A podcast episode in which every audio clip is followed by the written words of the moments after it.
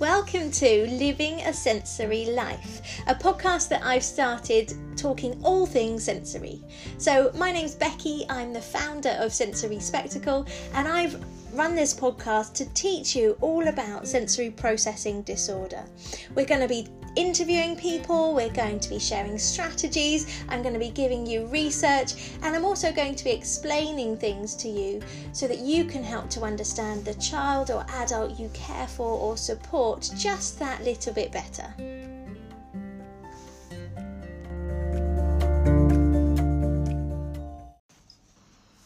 Okay, so um, this episode of Living a Sensory Life is all about supporting and recognising sensory needs in the classroom. And I'm really, really happy to have Tigger Pritchard with us today to be able to share his knowledge and insight into this specific area of need. So, Tigger, can you tell us a little bit about yourself? Hello. Um, yeah, the name's Tigger, and it's my real name. That's the first thing people always ask. It was changed legally my God, almost 24 years ago. Um, I am lucky and very lucky to have worked with a wide range of neurodiverse, incredible individuals for over the past 30 years. First of all, in care, and then in education. And then several years ago, I decided the formal aspect of education wasn't for me anymore, and I went freelance. And I'm lucky enough to work throughout the country and I do training, I do consultation work, and the sensory world and the understanding that world is extremely important to me, as is the awesome autism brain and the neurodiversity in itself. And that it might come across, I love what I do, and I'm very lucky to do what I do. So, I know that you have lots of pockets of work and things that you do to support um, not just the autism community, um, but your local community. Can you just tell us a little bit more about what some of those roles are and how that fits in with you helping families and parents to recognise and support sensory needs? Well, I often say to people I wear several hats and I like wearing proper hats as well, so it comes visually across as quite a good joke. There's my consultancy and training work, and I go and work with lots of schools, educational settings, businesses, um, care providers, and with families and individuals on a one to one. I will often meet people and talk about their sensory needs in the workplace over coffee and so on and so forth. Another hat I wear is that I work for the National Autistic Society in Cornwall and I'm chair of the branch here. And with that, there's lots of work involved with individuals and families and listening to their needs and designing resources and training and helping them and their sons and daughters, their children, actively access education, the workplace, and help, you know, the, the, stress needs, the anxiety needs of everybody, really. Once people understand more about the awesome autistic brain, neurodiversity, and the sensory world, then to me, it's a win win scenario. Everybody's anxiety and stress is greatly reduced. And that means an awful lot to me, so I can see myself making a difference out there with families, with public, with individuals, with with aspects of society, and so on. But obviously, you know, some of these people are friends of mine. It's great to see somebody achieve something at school they haven't done before, or in the workplace, or just to reach some bit more potential of their life. And people then understanding the autism world, autism culture, and the sensory issues linked to that. Uh, it's very, very important to me. So yeah, I wear lots of different hats. I do love what I do, but it's really important to me that everybody understands that even the smallest of of changes can reduce huge amounts of anxiety and stress and really help people reach their potential, which is just what it's all about, really, to me. Mm, no, no, definitely. So you've mentioned quite a lot that the sensory things, sensory um, aspects of someone's environment can impact, you know, their day to day lives, and that's really, really important for everyone to understand. But could you give a few examples of what some of these sensory differences can mean for the people or the families that you support in their day to day lives? I mean, there was obviously a time when I was uneducated in this area and naive. And I will put my hands up, as they say, and talk about the fact that my classroom was possibly the noisiest classroom in the universe. Mm-hmm. And I didn't know about banging cupboard doors and crinkly bags and even the sound of my shoes upon the floor. But what I saw, certainly in education, I think more than care initially, um, because the, the, the world was developing, the area around sensory world was was being more understood. Was I saw very stressed, very anxious individuals across the whole of the environment. So not just a pupil in a classroom, mm. but also the teacher and the TAs and the parents. So I saw that that level of anxiety didn't just stop with a person who was fidgeting or anxious or didn't like noise or wanted to, to stim themselves or um, had issues with you know their understanding the environment and so on. I saw that the knock-on effect from that was quite incredible across the board, and I think that it was it was in early education I saw that you I would meet parents and they would be saying, you know, our son's as anxious at home or more anxious sometimes. And what can we do? What can we do to create, you know, a better environment for our child so that they're not stressed and we're not stressed and the siblings aren't stressed and so on and so forth. So I think very, very early on it, it became apparent to me with help of other professionals and research that you know, we had to tweak parts of the environment to meet specific needs. I, I, remember very early, on, if I may say so, I did the one one tweak fits all, if I could use that term. so I would think to myself, oh, all I have to do is this, and it will help everybody. And as time progressed and I learnt more, I understood that no, one tweak doesn't fit all. You have to look at a person, an individual. So um, I remember in the early days thinking that um, I would start the day off with a quiet environment. So I would put Enya on as it was in those days, and uh, relaxing music, and we do some movement and some touch-based stuff, and we clear the classroom, and it'd be lovely and gentle and so on. And I realised that that worked for some of the students and not for others. Mm. I didn't know why at that time.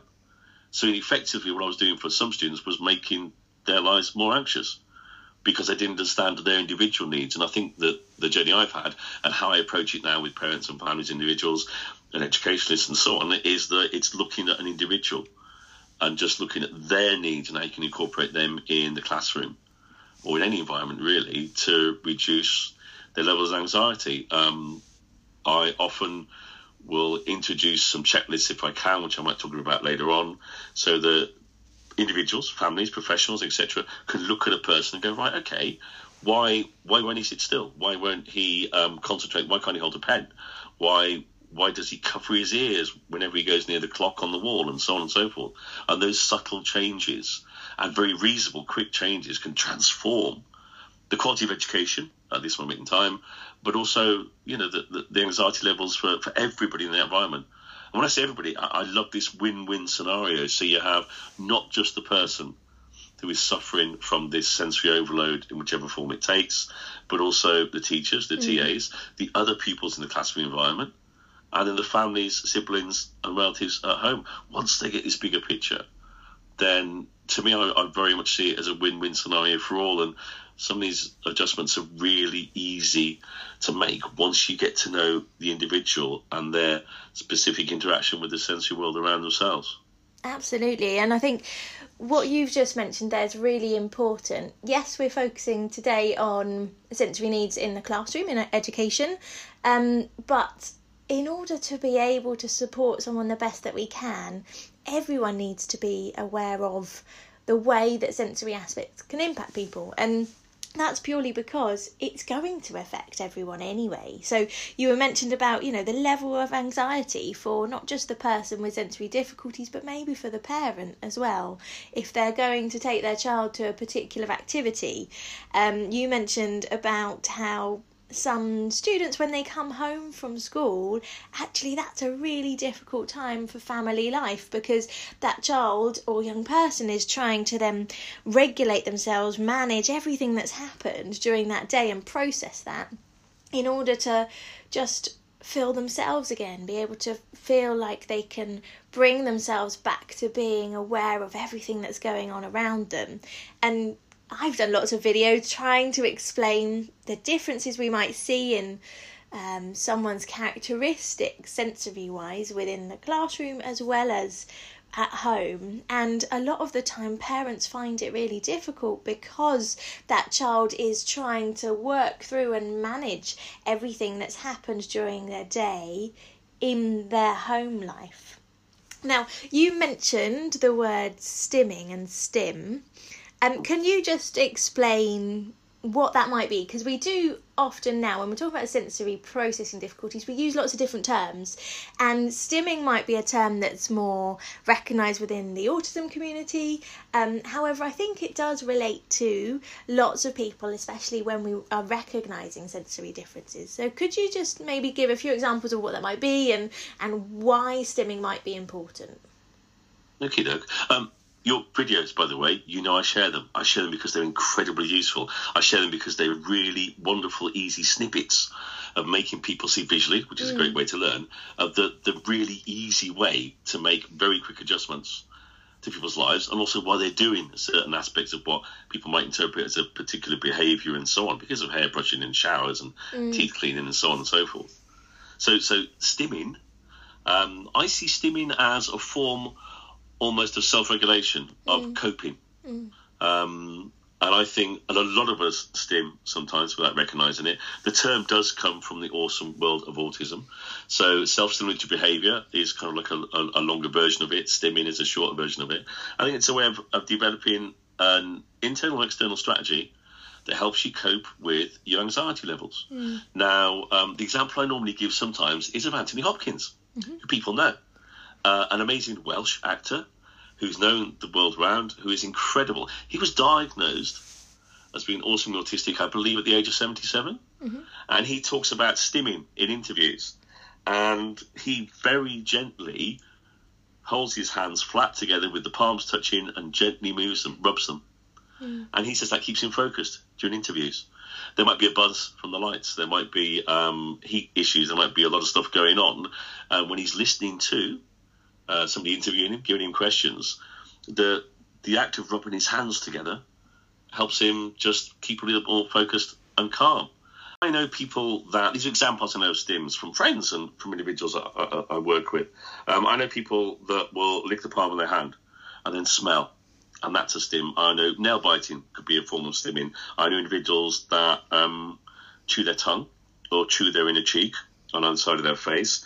That's a part of stimming. I know one person that actively moves their thumb across their other thumb and pushes really hard. And um, I see that as a, we've discussed that, and they say it's a, a form of stim because it helps them relax and calm down. Um, humming music, singing songs. In, in, other examples, I know people that will spin around. Uh, as I said, go on tiptoe. Um, smell, I see an awful lot. I know an awful lot of people. I've got friends who are awesomely autistic in various jobs around this this awesome planet. Um, I know people that use Olbas Oil sticks mm. that have um, one friend of mine when they think it's particularly overloading, they have a spray, and that spray has their favourite kind of flower smells, mm. and they spray that a lot across their body, and they consider that to be a stim, and it calms them down and makes them relax. And I think that at the end of the day, you know, for me, it's it's a, an individual understanding that the world is maybe a little bit too overwhelming and developing something that yeah others might think well what's going on here? This is a bit strange and interesting. But it's a way of self-regulation. It's a way of look if i don't do this i'm going to get more and more anxious. It's also a way of taking control of a degree of sensory input as well. Mm. to, to just i want to be in control. The world is so frightening and so scary. If i do this i get to kind of like count to 10 and relax. And that's very often I explain to people that may not get it. I think, what do you do? You know, you, you count to 10, you take a deep breath, you take the dog for a walk, you sit down, listen to Radio 4, you open a glass of wine. I consider stims in some way to be similar to that because they, in a very broad term, because they enable someone just to reduce a little bit of anxiety. Mm. And that obviously is so important for everybody. But there are some individuals that, that look at brain degrees of stimming and it takes a while to, to understand what's going on, why it's going on and the actual positiveness of the experience. I will add that some stims um, may have a neg- negative impact upon the individual, uh, people around them, and their surroundings. Mm. And then that's when you do possibly work with somebody in a family and think to yourself, right, okay, this this stim isn't something that's in the long term interest of this individual appropriate, and we've got to look at something and, and think. But at the end of the day, stimming I think is extremely important. The autism culture world embraces it incredibly. I know there was a, I think there was a STIM dance off the other week online, which I watched a bit of, where it was individuals just just stimming away to music in their heads, mm. and it looked fantastic. uh, as a form of art expression almost. But they were stimming because it made them just feel so much more relaxed during their, their daily activities. And and more often than not now, you know, in public I see so many people. Some people still stare, yeah. And I see so many people I believe stimming. Mm. Um, friends I know and so on. I know the the awesome output. I know the reason why they're doing it, and uh, it's almost and it sounds really funny. It's almost something lovely to see because you know that person has a sense of self a sense of understanding. They're listening to the information that's coming from their body and their own senses, and they're responding to it in a way that, that reduces their anxiety, which is which is gorgeous. But it's a very large world of stimming, and again, it's a, it's something that's a little bit misunderstood in, in some parts because how somebody can stim might look a bit strange to others until they understand the reason why that stim is there. But I I, I think I I stole this from somebody else, but embrace the stim. Absolutely. Uh, on the whole, because I think stimming is fantastic. Yeah, and and I think w- the way that you've described that is really important to remember. So when I was doing my masters, the definition of stim for for the work that I was doing was stimming is a repetitive body movement that calm calms or stimulates the body. And I think the aspect of calming as well as the aspect of stimulating is really, really important. So, some yeah. people may recognize this characteristic, as I refer it to, so this thing that the person is doing, as just providing more sensory input to stimulate. Whereas for many people, actually, the thing that they're doing, so when they are pacing up and down or when they are fidgeting in their chair, is actually the thing that's helping to calm their body because they're feeling where they are. And you just mentioned about people who are great at recognizing their sense of self that interoceptive internal awareness is actually massively important for us to help people to know how to regulate, but also for people who are aware of themselves to be able to then support their own sensory regulation. Um, and so recognizing that everyone's sensory processing is individual is then really, really important to do. So, thinking about education, thinking about the classroom, can you just give us, say, four typical situations that you know are difficult for students in schools or, or that you've come across as being difficult situations? Okay, clothing. Okay. Um, the school uniform for so many people I meet is devastatingly complex. I'm um, engaging with a young family at the moment where the school has changed their school uniform brand. It's pretty much the same colour, but the fabric is different, mm. the smell is different, and the young individual is can't I wear last year's? And school are going, well, no, you can't because this is this year's uniform. That was last year's uniform. We've changed, and he is struggling incredibly because, unlike others around him that don't get it, he can smell the difference in that uniform and the touch of that new blazer mm. upon the, the, the bare bit of his arm at the bottom by the shirt is different and it's aggravating. He doesn't like it. So I very often see clothing, and it's not just school uniform. It can be um, the shirts. As you know, the labels on shirts, you often see the image, which is this is what it looks like to you, and it's a label. This is what it feels like to me, and it's a cactus mm. on the back of the shirt. That one I share quite a lot on various platforms because you see it. Um, but also socks, um, shoes. So I see clothing a lot as an issue and sometimes you know there's a bit of prescriptiveness around what what children should wear in a given environment. Um, the other one sometimes I see is assemblies. Mm-hmm. Um, for some individuals, you know, uh, assemblies, and a lot of schools have recognised this, and it's fantastic to see that they have. But assemblies are loud; they're very loud and to suddenly go in the environment that will smell and is shiny in aspects, and there might be bright fluorescent lights there, and there's lots of people making a degree of noises, and they've got to sit on a bench rather than a chair sometimes, whenever the list goes on, there can be very, very anxious moments in time, and sometimes they at the beginning of the day. Mm. So your anxiety levels are raised at the beginning of the day, and you might not get over that, and that affects the education for all the rest of the lessons and so on. Lighting, um, is very much issue as well. Lots of people have written this over the years that are able to verbalise it, but there's amazing fluorescent lights that flicker and hum, flicker and hum, and some people can hear them. And that's linked, I think, also to sometimes the amount of electrical areas in a classroom. Mm. So the hum from a projector, the hum from um, the plugs on the walls. You often have them all in one area. They can often affect individuals, which is which is fairly devastating as well. Um, they're easy to, to, to, rectify. And the last one, and the quite contagious one, I would add, is visual clutter.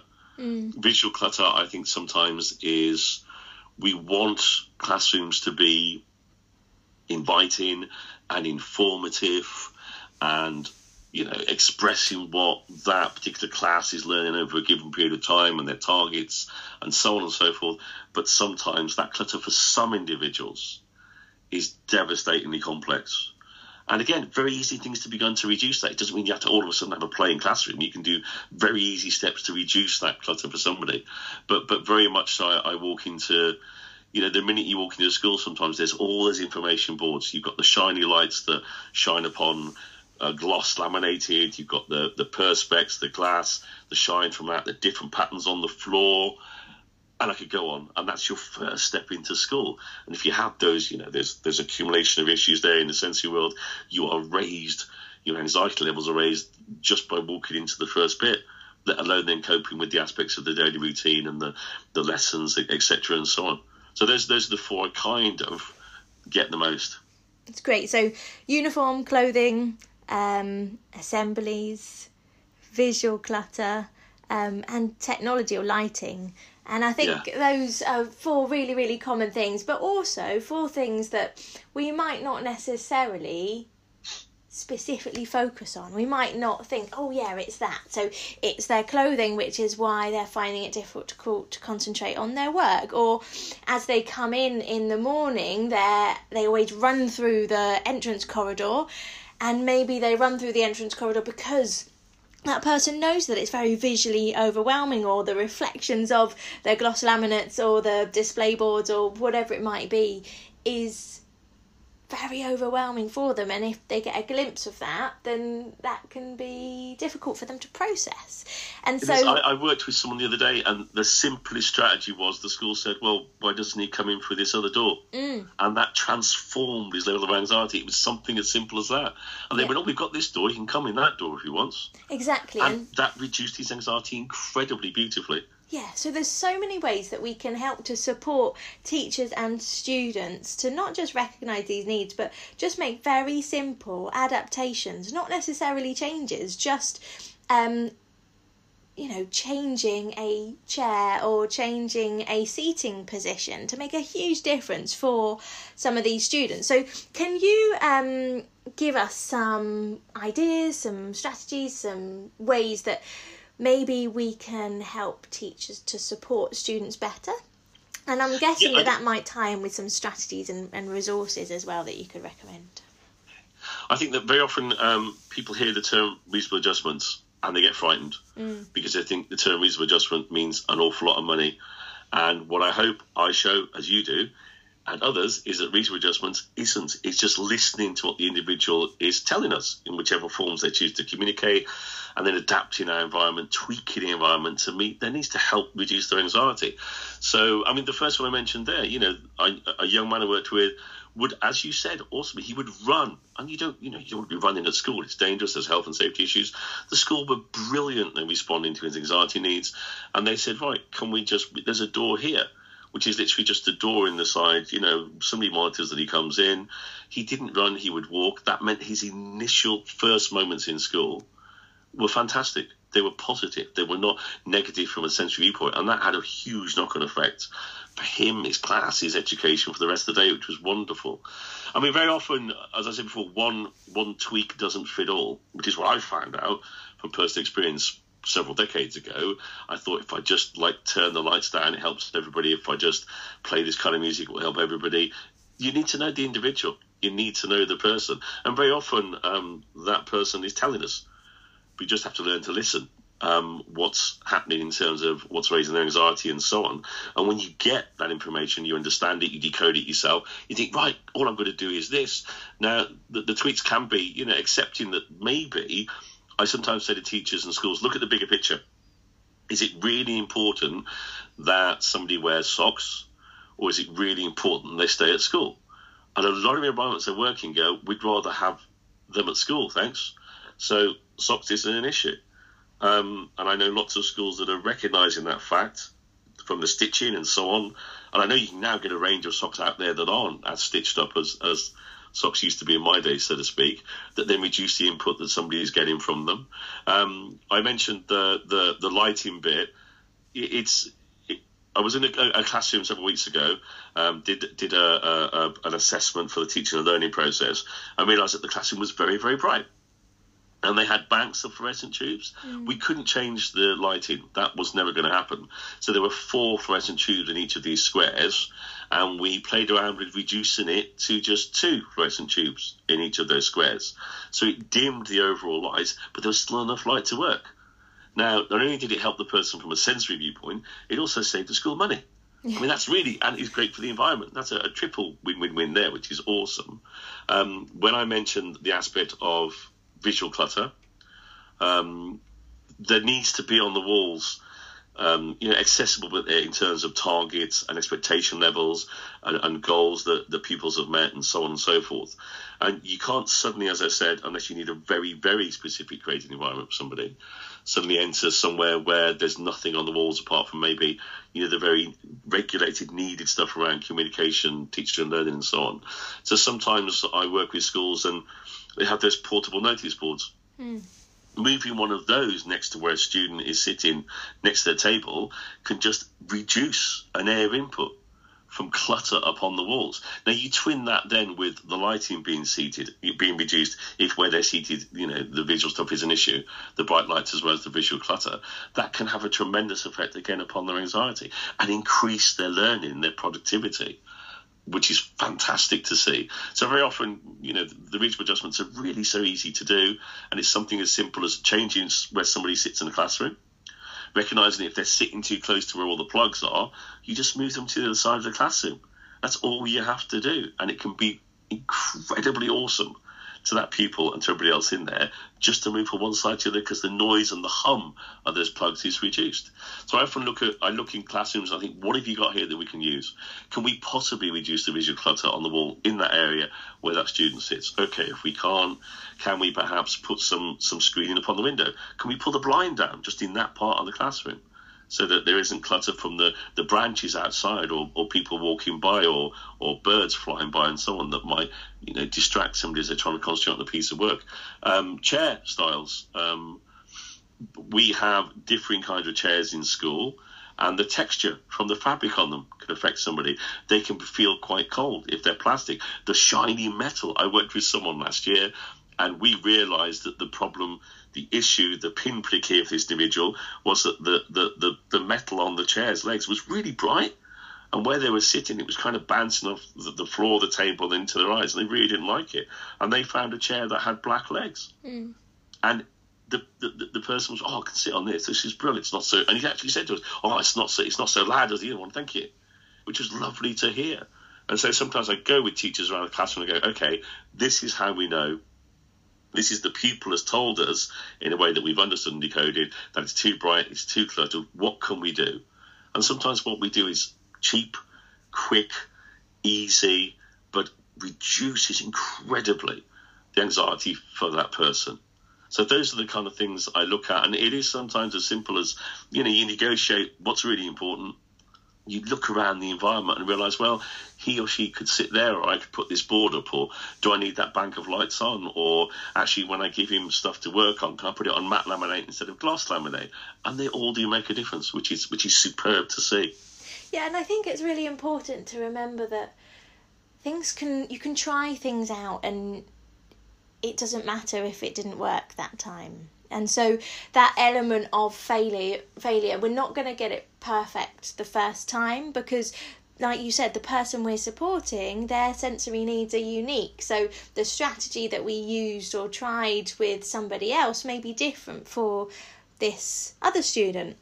However, what I really like to encourage when I'm in education settings is that if you can, try and reinforce that sensory strategy for everyone because there's so many students that I meet who feel different because they've been provided with a separate resource. So they've been given a fidget cushion to sit on, or they've been given a job to do or they've been asked to move seats or you know something which is just for them. Whereas so many classroom settings could have a movement break altogether where they just go for a walk around the building and then come back to the classroom or have an extra toilet break or have um, you know times where they all move around seats in the classroom just so that then everyone feels like they're part of it and the person who has those specific sensory needs doesn't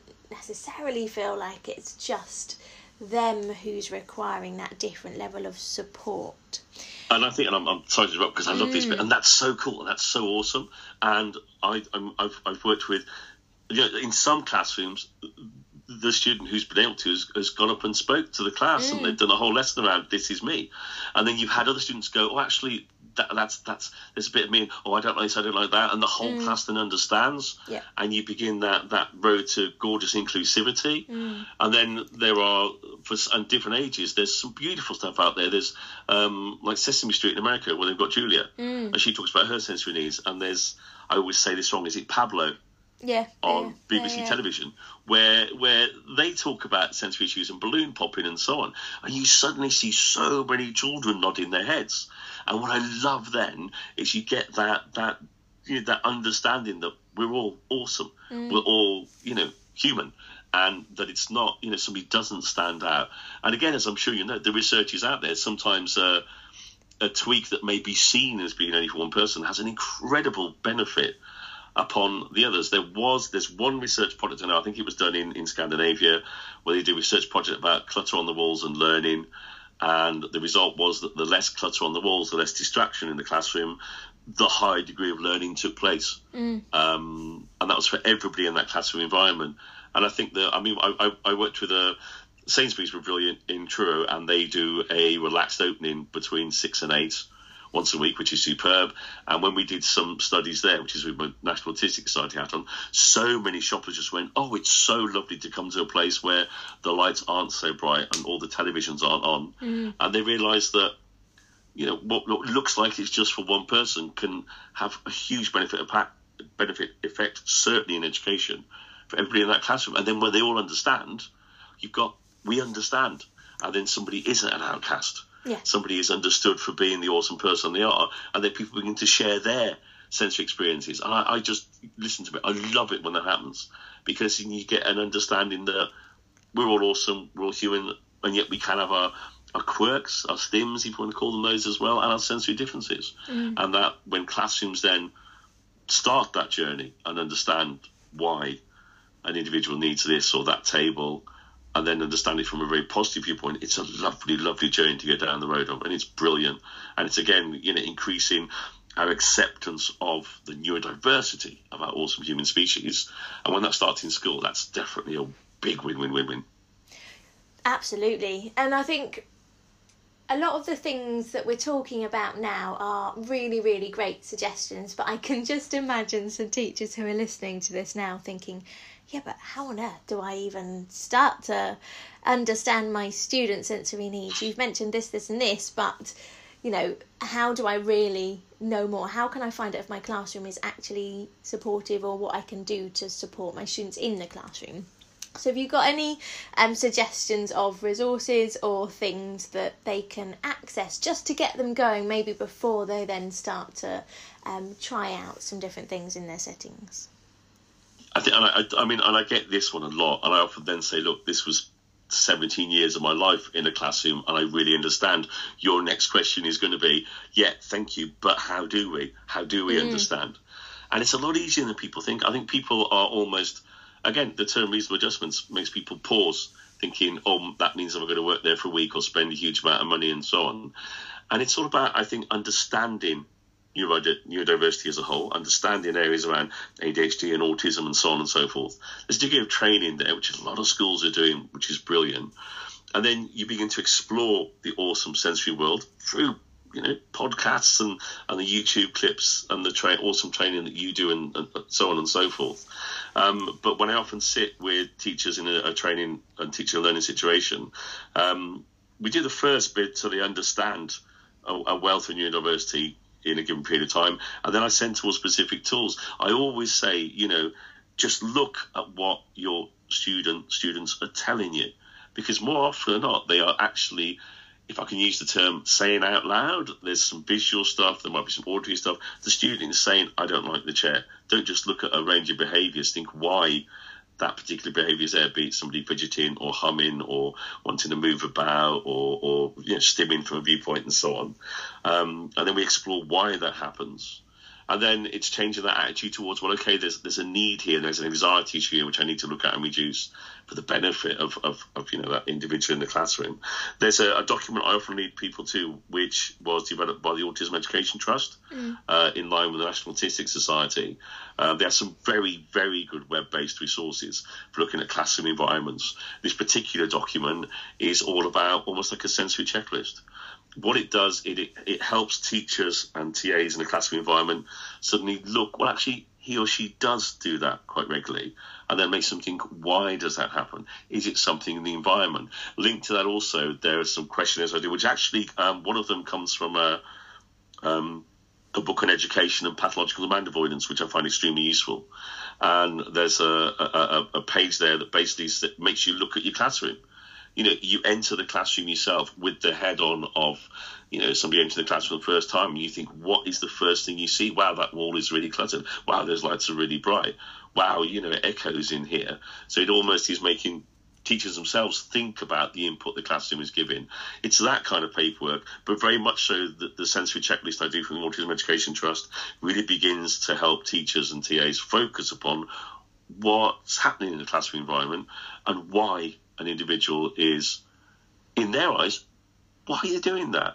Oh, okay, well, would you believe he always seems to do that when we're playing this music really loudly, or she always seems to do that in that corner of the classroom where the clock is. Mm. And then they go, ah, oh, and as they say, the penny drops, the domino falls, whatever term you want to use, and they begin then to think about the sensory input of the classroom environment. And, and again, that questionnaire can be done very quickly. The, the look around your classroom can be done very quickly and very visually. And once you've had some initial insight and training, I find more often than not, lots of teachers and TAs I work with suddenly go, oh, well, I know why he or she's doing that now. And then they adapt to the environment. Mm. As getting moving one chair from one environment to another and stuff like that. And that's when they see the differences and that reinforces them to research more and to learn more. Yeah, and I think documents like that are just so so effective because like you said it doesn't take up lots of time for the teacher or TA or whoever does the sensory assessment or looks at the classroom let's say um, but also it, it gives you then some ideas and things to try out straight away, which for while we're still trying to work out a student's specific sensory needs, because we, we won't know straight away just because of something that we're observing them doing, um, it's worth then trying things and, and just seeing. So I think that's a really, really important resource, and we'll share a link um, in the show notes about um, the Autism Education Trust um, and where they can find that document. Um, so, just to finish up with, we've covered a lot of things um, today regarding sensory needs in the classroom. What would you say um, is just one little nugget of information that you would like the teachers or parents listening to go away with um, in regards to everything that we've been talking about today? I think there's, there's a quote I know from a, a friend of ours called Joanne, which I can't remember off the top of my head, but it's something around the fact that you know that pupil in front of you, that human being in front of you, is communicating all the time. We just have to learn to listen. Mm. And I often say to teachers, your student in your classroom is communicating their anxiety, their specific needs around moments in day, their structure needs, their sensory needs, and so on and so forth. You've just got to learn to listen. But when you do and can listen, and you decode what they're transmitting, the difference it can make to them, to you, to the other pupils in the classroom environment, to the teaching and learning, to their attainment, to their potential, and then if you share what's happening with their families, to their home life, it's an incredible. I strongly see all the time uh, um, a massive reduction in anxiety for all. Mm. And also, you're helping someone reach their potential. So I think sometimes it's enabling teachers just to not to automatically box somebody and say, "Oh, I just wish he or she would sit still." There's a reason why they can't sit still. I wish they stopped tapping on the table. There's a reason why they're tapping on the table. And it's just suddenly not to jump to an assumption a preconceived assumption as to what's going on, but just to look a little bit further. Because when they look a little bit further and they understand the sensory needs of that individual, and it is it is a, a trial and error. It's a it's a it's a communication. It's a sensory journey we're upon. Because individuals' needs can change as well over a period of time. Mm. But when they begin truly to listen, I think, and make those first steps, then then to me it begins to almost reinforce itself with positivity. Does that make sense? So they Yeah. see the tweak that they've done sometimes make a difference, reduce anxiety. Somebody, you know, learns more in that environment, reaches their potential, and that then encourages them to listen more. So I think it's really don't just box what you see straight away. Look a little bit further, and just by looking a little bit further, you could transform anxiety in your classroom environment, and you could do what you're there to do, which is help a person learn and to reach their potential. And it isn't as difficult as lots of people think. It's really a lot easier. So I see so many teachers quickly go, "Oh, wow, I realised," and it's just lovely to hear and see it. Oh yeah, I totally agree agree with that. And I think just remembering that we all work on a way of almost reward. So, you know, when I communicate with someone, I'm waiting to see whether it's through their eye contact or facial expression or gestures that they are then ready to respond or communicate back to me. And it's exactly the same when we're talking about these sensory characteristics. We're always all communicating. It's just about us trying to recognise for that person what's their method of communicating and how do they do that. Um, Tigger, thank you so much for sharing your knowledge and information with everyone today. Can you just very quickly tell people where they can find you? Are you on social media? Do you have a website? Any relevant information if they're Cornwall based or even if they're not and they've got questions that they want to come back to you about today's episode? Oh, thank you as well. I obviously love what you do because it's so important. I've seen what you do transform people's lives and their anxiety levels and then enable them to just reach their awesome potential in so many different ways. So, as you may have gathered, my name's Tigger, Tigger Pritchard. I have um, a website which is tiggertraining.com. So if you look for Tigger Training on the internet, you'll find me there. I also have a Facebook page, which is the Autism Coffee Shop with Tigger Pritchard. I normally drink coffee and do something in the world of autism, so it seemed to mix together brilliantly. So there's Tigger Training as a website, tiggertraining.com. There's the Autism Coffee Shop with Tigger Pritchard. And then there's Tigger Pritchard on LinkedIn. There's some other formats I'm developing. I've just got into Instagram, but that's very early yet, and I've got to get some pictures sorted, but those are the ones you can get me on. And my email is tiggertraining at gmail.com. And please feel free to get in touch at any time. Thank you, and we'll pop thank those all in. Thank you so much as well. Oh, thank you. No, we'll pop all of those contacts in in the show notes as well, so that people don't have to manically scribble them down as they're listening right now. Um, but yes, thank you again, and um, I'm sure we'll be back again, getting your knowledge on other very useful topics very soon. Thank you.